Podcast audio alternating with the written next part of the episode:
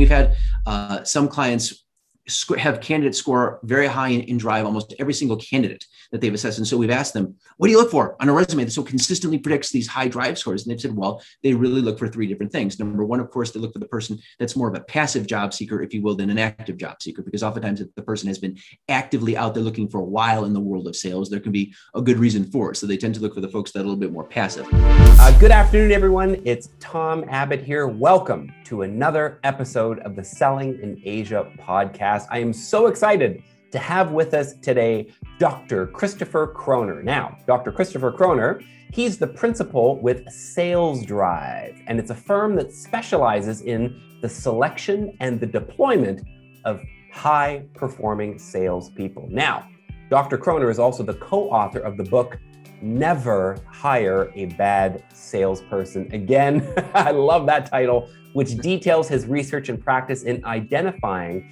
the non teachable personality traits common to top producers. So I'm so excited about this topic here today. Welcome, Dr. Christopher Croner. Hey, how are you doing, Chris? If you want to take your sales skills to the next level and learn how to master the entire sales process, join SOCO Academy and get certified in SOCO selling. The link is in the notes. Tom, I am doing wonderful. Thank you so much for having me, and thank you for the opportunity to be of service. Hey, it's my pleasure. This topic is one that is near and dear to my heart. I love that book title, Never Hire a Bad Salesperson Again. Can you just tell us a little bit about how that came about? Oh, good question. So, when trying to figure out a good way to get attention or, or, or uh, encapsulate what we had, had talked about in a way that people would pay attention to, uh, people, one of the biggest pains that most business owners have that they can identify with is having someone who looked great in the interview who ended up underperforming. I continue when I give a presentation, one of the first questions I like to ask at the beginning is, you know, out, out of the group here, out of the group present, raise your hand if you've ever felt burned by a sales candidate who looked great in the interview, but ended up underperforming. And there's this emotion. It's not just even raising hand, there's this emotion that comes in. So we thought that title, Never Hire a Bad Salesperson Again, which speaks right to that pain that so many folks have, would be an effective way to communicate. Here's what we're going to offer you in this book. I love that, Chris. That's awesome. So, um, I, and I've I've worked with you before over the over the years. It's probably been about three or four years now. We've actually used your services in in, in making sure that we never hire a bad salesperson again. And you identify that there are three. You refer to them as as three elements of of drive. Mm-hmm. What, can you tell us a little bit about what is drive and what are those mm-hmm. three elements? Sure, of course. So uh, in terms of the three elements of driving, going back, one of the questions we'll often get related is again, how did you derive those characteristics? You know, with these three elements of drive, and specifically, they are number one, need for achievement. When we talk about the need for achievement, we're talking about the person who wants to do well simply for the sake of doing well. So the person high in need for achievement, they just naturally want to set the bar high. They want to jump over that, and they want to set it even higher again the next time. So they're constantly focused on producing excellence just for the sake of excellence. And it's interesting, Tom, because the research shows that characteristic need for achievement. It's important not only for salespeople, but also incidentally for entrepreneurs. People have to kind of get up every morning and make it happen, and there's nobody standing over them watching them. So, as you can imagine, as companies are now in many cases having to hire a bit more remotely, mm-hmm. we're finding that characteristic just continues to become more important. So, that's the first piece. So, so Chris, are these are these like you know some people refer to them as self starters? Is it you know same same but different? Can you say a little bit exactly. about that? Exactly. Exactly. So when we look at the need for achievement, again, that piece of it where the person just wants to do well for its own sake, that's exactly what they are. Self-starters. They're constantly, again, they're, they're, sort of like that kid in school that just has to get high marks. It's that particular dedication and focus. They just want to do well for its own sake. They're constantly raising the bar for themselves, constantly jumping over that, raising it again the second time. And it's an area many people don't think about when they think of salespeople. They think, oh, I want somebody with the gift of gab, or I want somebody who's just very persuasive. Well, those things are great, but you can teach those you can teach mm. persuasion. You can teach relationship skills. But past the age of 21, 22, I'm sure we'll talk about, you can't do much to change drive. The, one of the elements of which is that need for achievement. So that's why we look at that so heavily. Wow, I love that, Chris. So, you know, and look, for everybody watching and listening out there, you're hearing some some distinctions. So we're talking about things like persuasion, which can be taught, which can be learned. You can read a book on persuasive techniques or more effective communication. But it sounds like drive, this inner need for achievement, you've either got it or you don't got it. Is that right, Chris? Correct, correct. About, about the age of 21, 22. So there's that first piece, need for achievement. On top of that, the second piece, just briefly, is competitiveness. And the competitive salesperson we find really wants to do two things. Number one, they want to be the best on their team. They're always comparing their performance to their peers. But number two, they want to win that client or that customer over to their point of view. Because to them, uh, psychologically, that sale is kind of like a contest of wills. And the third piece, of course, is optimism. And that's the salesperson's sense of certainty that they will succeed, as well as, of course, the resiliency to hang in there when they face the inevitable rejection that a salesperson just has to deal with. So we find it's those three characteristics all together, Tom need for achievement, competitiveness, and optimism that psychologically create sort of the perfect storm, if you will. And yes, collectively we refer to those three characteristics as driving past the age of about 21, 22. There's not much we can really do to change it. It's kind of either it's, it's there or it's not. It's kind of that combination of nature and nurture as the person grows up, if you will. Right. I love this. You know, we, we talk about this all the time. People ask me, Tom, can sales skills, you know, are sales skills and sales competencies, are these, are these born or bred? And I say, well, it, it depends. Right. Some of them, some of them you're born with. Um, and by born with, I mean, it's, it's, uh, as you say, Chris, and I'm glad to hear you talk about this age of 21 or 22. So it's mm-hmm. either you've you've got it by a certain age or you don't, and it sounds like drive is one of those things. And then some other things which are more skills can be yes. developed and picked up. Those are things that can be that can be bred. So i want to talk a little bit uh, deeper if we can about this uh, need for achievement because i love this. I mean i'm a sports guy. I've listened to your podcast as well. I can tell you're probably a basketball fan am i right? Yeah we, we do love our basketball here in chicago yeah right and you talk about michael jordan a lot who to me is the goat he's the greatest of all yeah. time and yep. you know uh, what I love about Michael Jordan is he's got this need for achievement, and and it and it never ends. And you either love it or hate it. But you know, it's like some people would be satisfied with winning a game, or they'd be satisfied with you know coming out as season champion or winning the NBA championships once, and they go, "Oh my God, this is amazing! I've achieved my goal." He's like, "No, mm-hmm. I think I need six, you know, or I need more and more and more, and it never ends." I'm a huge tennis yep. fan. So for me, the greatest of all time is Roger Federer. And sure. I love this guy. And he, it doesn't matter. Uh, so many times people have thought he should maybe retire because he's done everything. Mm-hmm. But it sounds like for these people who have this constant need for achievement, they never believe they've done everything. Can you say a little right. bit more about that? Right, right. And we talk about we, the other example we give in our book is Tiger Woods you know, he won his Grand Slam championship. There was a report, I believe, for the Sun Times said, Tiger, you've done it all. There's nothing left for you to do. And he just looked at the guy like he was nuts. He said, No, you're never there. It's that mentality. You're exactly right. If you see that, uh, the Netflix special, uh, yes. uh, The Last Dance, talks about Michael Jordan, talks about that dedication that he had.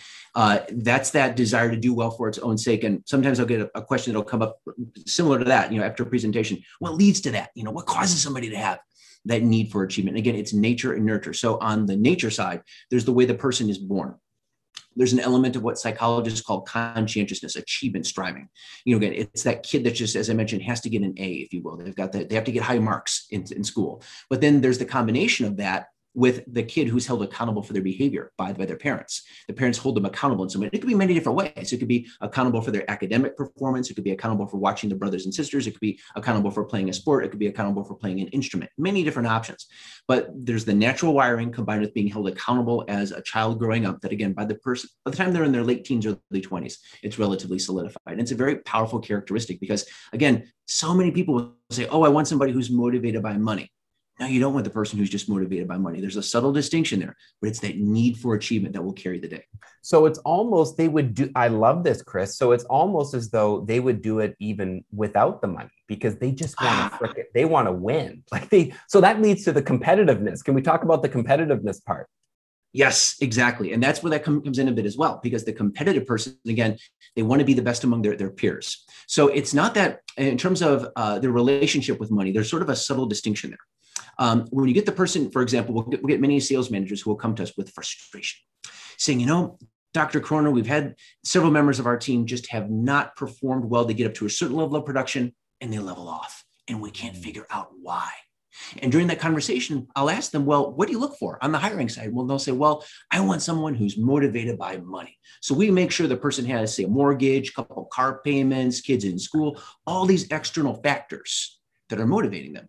And then they can't figure out why they get up to a certain level of production and then they just level off. Well, yes, certainly those external factors can be very motivating. Certainly, the person, if they're motivated by money, that can compel them up to a point. But generally, if the person is motivated by money, they're motivated by a lifestyle. They get up to a certain level of production and now they've satisfied those external pressures or that lifestyle they were really going after. And now they know what, they, they need to kind of phone in quarter after quarter just to maintain. Mm. Whereas the person motivated by need for achievement will continue to excel. They'll continue to produce. Money's still important to them, but they look at money the same way that a great athlete like Michael Jordan looks at points in the scoreboard. It's how they show how well they've done rather than their goal in and of itself, which I know is a subtle distinction, but always giving them the opportunity to earn unlimited commissions, they'll love that because that's unlimited points they can put on the scoreboard.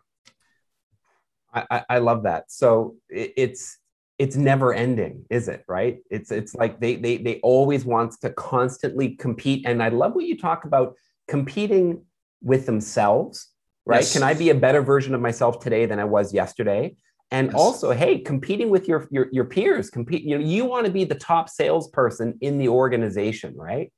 Yes yes, it's that. It's sort of like again, uh, it goes back to wanting to compare compare their performance to everyone else, almost like a kid. You know, they, they want to they want to be able to see that at the end of the day, their, their, their scores were higher. You know, they've got that mentality of just wanting to win, and they need an index. That's why Michael Jordan, he always needed an index, always need to co- compare to himself to other people on the team. He wants to be the best, and it goes without saying. I know there was one of the episodes of The Last Dance where there was a reporter who asked him, you know, I think before their uh, their Olympic outing, you know, if it comes down to it at the end of the game, how's this going to go? He said, I'm going to have the ball.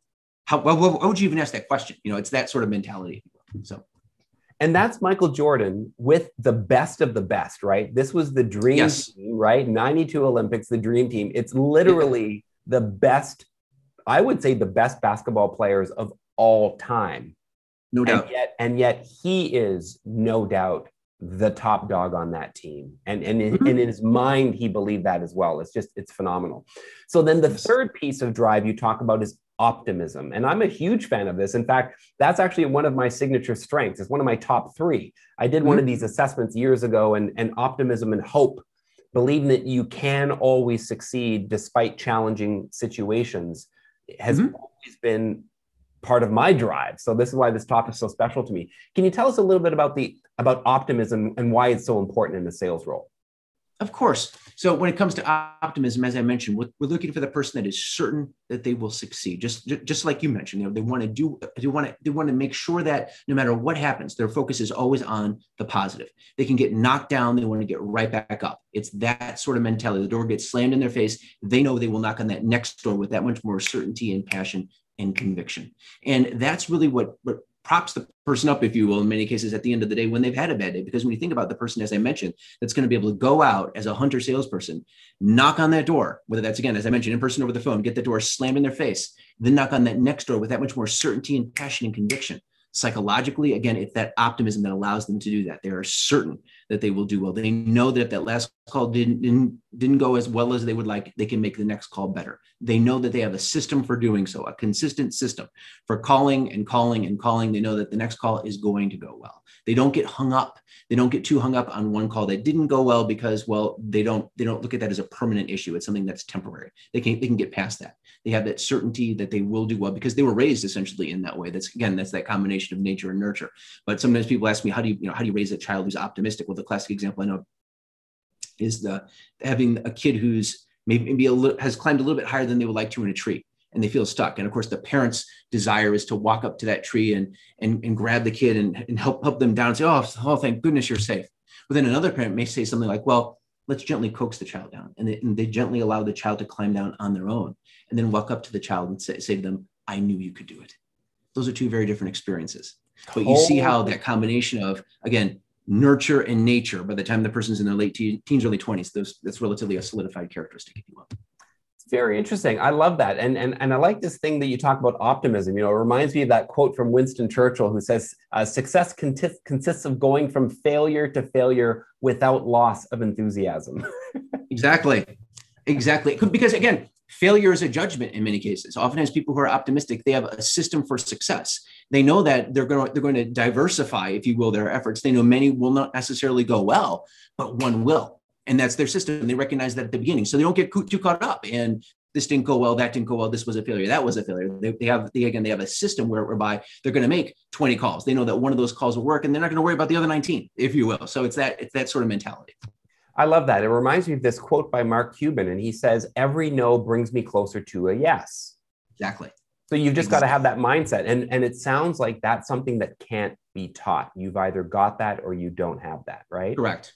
So Correct. let's talk about how we find people who have that. So um, are there specific markers or or indicators on a candidate's resume that might give you some clues because everybody's writing resumes these days they're they're taking courses they're downloading templates online and they're really trying to put together these perfect resumes what are some of the things that we as as hirers as sales leaders should be looking for as indicators in these resumes to try to give us clues as to whether or not they could possibly be a good fit Yes, good question. We've had uh, some clients have candidates score very high in, in, drive almost every single candidate that they've assessed. And so we've asked them what do you look for on a resume that so consistently predicts these high drive scores? And they've said well they really look for three different things. Number one of course they look for the person that's more of a passive job seeker if you will than an active job seeker because oftentimes if the person has been actively out there looking for a while in the world of sales there can be a good reason for it. So they tend to look for the folks that are a little bit more passive.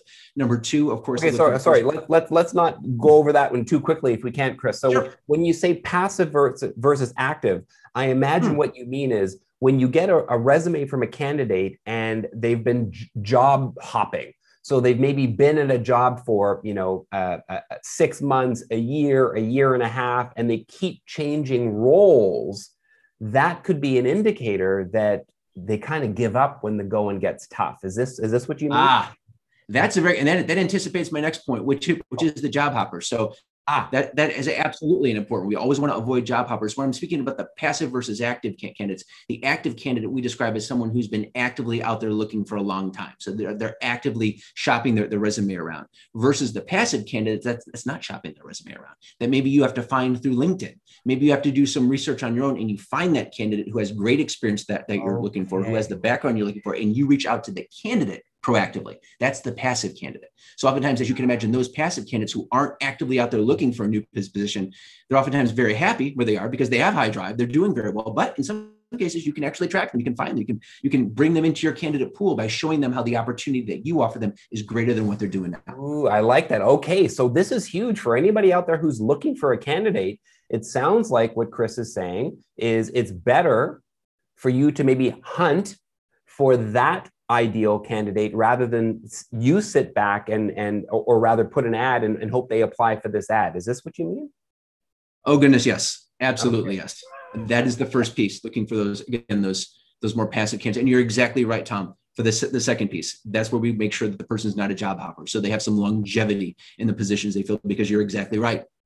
If they've been jumping from job to job chances are when the going gets tough you know that's that's that's sort of the pattern that we've established. The best predictor of course as you know of future behavior is previous behavior. So during the hiring process we're gathering data about the way that that person has behaved in the past that will allow us to predict how they're going to perform for us going forward. And that's a big piece of making sure that they're not a job hopper if you will. Now of course when someone comes out of school they're going to be they're going to take take maybe a year or two to kind of figure out exactly what they want to do. So the first couple of jobs will allow that a little bit. But after by the time we're getting into the third and fourth position we want to see a little bit more longevity in the positions that they've held and then, of course, the third indicator is the person is able to provide some sort of metrics to show that they have been successful previously, just to prove, to, to back up that they have done well, whatever that is that satisfies you, uh, the, the, the, business owner. So, there, whatever metrics they're able to give you to show that they have done well, when you take those three pieces all together, the person who's, again, they're not an active job seeker, they're, they're passive, they're making, you're making sure that you're looking for somebody who's not a job hopper and, and they're able to provide you metrics to show that they have done well, that tends to predict, as you can imagine, a higher overall drive score.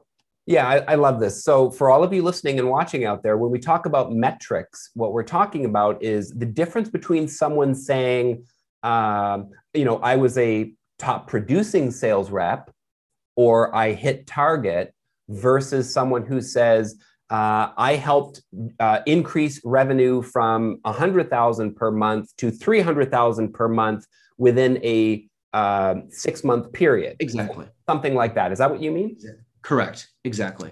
Or I, exactly. I, I, I, I increased the average revenue per customer by 48% in only a three month time period, for example. So something more tangible that you can that you can exactly. Measure. Exactly. Excellent. Exactly. And another um, indicator, you know, in terms of the, the, the resume, the resume question, um, oftentimes business owners, especially when they're first hiring a salesperson, they're, they're saying to themselves, you know, I need somebody who's going to hit the ground running for me. And that first hire is so critical. The person needs to do well. Oftentimes they need to start doing well very quickly. And mm-hmm. so as that business owner is reviewing resumes, in many cases, they can be attracted, as you can imagine, to a salesperson who has substantial experience, oftentimes at a very large company, thinking, okay, great. This person's had great experience at this very large company. Surely they've had world class sales training. Surely they will bring that same degree of success to bear for us. But then the key question in that situation is to make sure that we figure out what really led to that person's success. Was it their own effort? Or was it really the fact that they had, in that case, all that brand recognition and collateral material that really opening the doors for them? So, so sometimes finding somebody that's had experience at maybe a smaller company, if you are a smaller company, and they've dealt, they've dealt with the challenges that are inherent in that situation where they don't necessarily have all those advantages that they're able to, to uh, to um, take advantage of when, when they have a very large company that they're working for. Oftentimes, that can be very helpful. The person that has maybe two to three years of relevant previous experience at a similarly sized company, combine that with a higher overall drive score. Now you've got the person with the knowledge, they've had the experience, they've had sales 101, and they have the passion to execute on that knowledge, if you will. Wow, this is this is great. Um, good stuff here. I love this. Um, so, can we talk a little bit about uh, you know a screening process? You know, so we're starting to now kind of screen candidates a little bit. Can you kind of uh, walk us through that? Oh, sure. So the first step is often the resume review uh, using the techniques that we just discussed. Then moving on to a phone screen, typically of some kind. And ideally, in a phone screen, I like to start out with walking the person or have the person walk me through their resume if I have not yet done so. And you can learn a lot about the person, uh, their levels of discernment, and things that are really ca- causing them right now to be attracted to, to your position. So, for example, I like to, for each position the person has held as we're walking through the resume, ask them to answer three questions. Number one, give me the basic job description. What did you do in that role? Number two, if you were on a sales team, where did you rank on the team? Of course, the competitive person will know exactly where they ranked on the team. And number three, what got you to move on to the next position? And I'm sure when you've asked that question over the years, what got you to move on to the next position? You've heard that people sometimes occasionally have what we might consider to be uh, somewhat guarded answers. You know, things like, oh, there were some misunderstandings with my salary. There were some differences of opinion with my supervisor, sort of uh, guarded answers like that. If you do find yourself misalignment and goals. Exactly. The, the, yes, the misalignment. If you find yourself hearing those guarded answers, we recommend using what we call the magic wand question. Okay, if we had a magic wand and we could change three things about that job, so you would have never wanted to leave, what would those three things be? And of course, at that point, that's when you start to get a kernel of the truth well, let's mm-hmm. see, uh, I would have gotten paid more. My assistant wouldn't have quit. Wouldn't have yelled at the sales manager. They give you something you can start to dig in on. And then at that point, Tom, the key is to find what other examples you can find of that behavior, if it is a negative behavior in the past, because the more consistent examples of a behavior we can find previously, the more reliable we can predict it will emerge for us going forward. So that's what I recommend in terms of proceeding through the person's resume. And then at that point, getting into maybe at least one question for uh, each of the three elements of drive need for achievement, competitiveness, and optimism. Oftentimes, if the person is going to be cold calling, I recommend maybe asking at least one confidence question just to get confident that this person is going to be worthy of your time in the remainder of the process. And then at that point, deciding whether to choose an assessment. Of course, our assessment is the drive test, but deciding at that point whether to put the candidate through an assessment. And then at that point, you have three great pieces of data to decide okay, number one, do you bring the person into the one on one interview at all? And number two, if you do, how do you structure that interview to make the best use of the candidate's time and your time? I love this. All right. So, so much to, to unpack here, but let's. so um, when we talk about so I'm a big believer in asking behavioral questions during an interview, yes. right? I, I, think the worst questions are uh, what did you do there? What was your role? What was your title? What were your responsibilities? Those to me are the most useless questions on the planet that could be right. manu- that could be manufactured and they're just scripted and you go, "Oh, on paper this person looks great." I'm mm-hmm. more interested in, you know, tell me about a time when. Describe yes. a situation when, and not just once, but and then another time. And then how yep. about another time when you had to do that, right? So I'm into asking behavioral questions and sales specific. So what what yes. are some great examples of of uh, behavioral questions that that people could ask that are linked to those three elements of drive? Of course. So, for need for achievement, what kinds of sacrifices have you had to make to be successful? What does that person consider to be a sacrifice? Was it maybe they had to work a couple weekends last year, or was it something more substantial? Now, compare that to the kinds of sacrifices you've seen your top. I, I worked through lunch last Thursday. Wow. Okay. Wow. But maybe what, what what else? Give me some more examples. You know, just again, one of the things that you'll you'll notice, and I, I really like the fact that you said that too, that you're willing to ask the person to give you example after example, because that's when you can really be sure when they give you several examples and just be patient.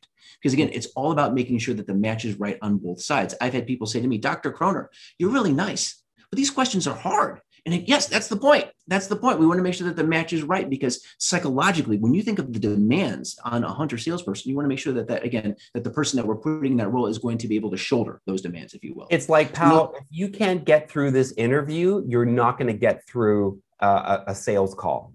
Exactly. Exactly. Mm. Bingo. So, um, for need for achievement, another question for need for achievement. Uh, tell me about the greatest goal you've ever accomplished professionally really have the person flesh that goal out for you. Then you can reflect, reflect back to them. You have to be proud of that. How do you intend to top it? Again, the person high in need for achievement has that plan to top it and they're excited about the opportunity to tell you about it. For competitiveness, when was the last time you were competitive? Tell me about, give me an example of that. Oftentimes the person will describe maybe they were at the gym a couple of days ago and they saw somebody start to lap them and they just wanted to run faster than them. In that case, we always want to bring it back to the world of work. When was the last time you were competitive at work? What did that look like? Again, we want to look for the person that relishes competition, that if there's not a competition, they will make a competition. They just enjoy it. They just enjoy wanting to, again, to kind of rise to the top of their, their class, if you will. For optimism, tell me about a time when you remain persistent even though everyone else around you gave up. Now, tell me about another time. Again, just getting those consistent examples. This is great stuff. I love this. I hope everybody out there is taking a lot of notes. Rewind it, watch this again, listen to it again because this is super valuable stuff. So as we as we wrap up here, Dr. Croner, can you please share with us? I know you talked about the sales drive test, and I love this, and we we we've used this on many occasions, and I think it's great.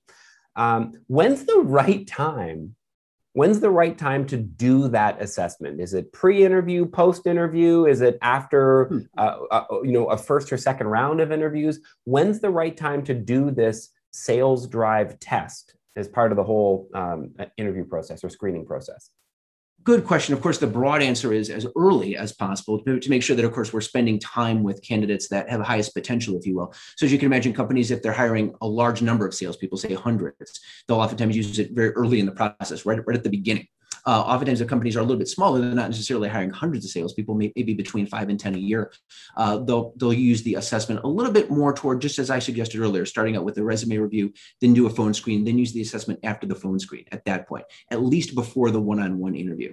Uh, if you did want to wait, we simply rec- recommend that you can use it toward the end of the process, but just give yourself the opportunity to interview the person one more time after the results are avail- available, just to make sure that you clear up any potential surprises, if you will, that may emerge on the assessment. So that's what, what we recommend. Ideally, before the one-on-one interview, so that again, when you do sit down with the candidate, you've got your game plan, if you will, to make sure that the uh, the time is being spent most wisely, if you will, on both sides.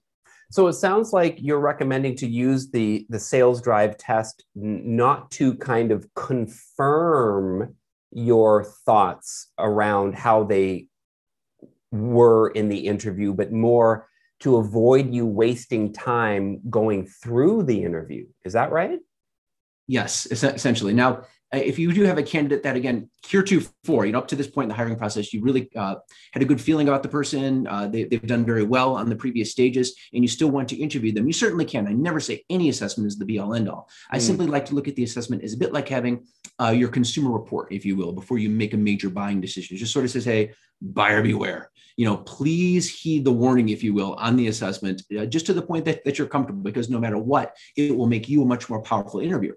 Because now as you can imagine you're uncovering dynamics going on underneath the surface that you might not otherwise have seen at all before. And no matter what you're going into that new hire with your eyes wide open I love this. Uh, Dr. Croner, this has been amazing. Thank you, Chris. Um, for all of you out there, I hope you have found tremendous value in this episode of the Selling in Asia podcast. We're going to have uh, Dr. Croner's information in the show notes, so feel free to reach out to him if there's anything you need around this topic.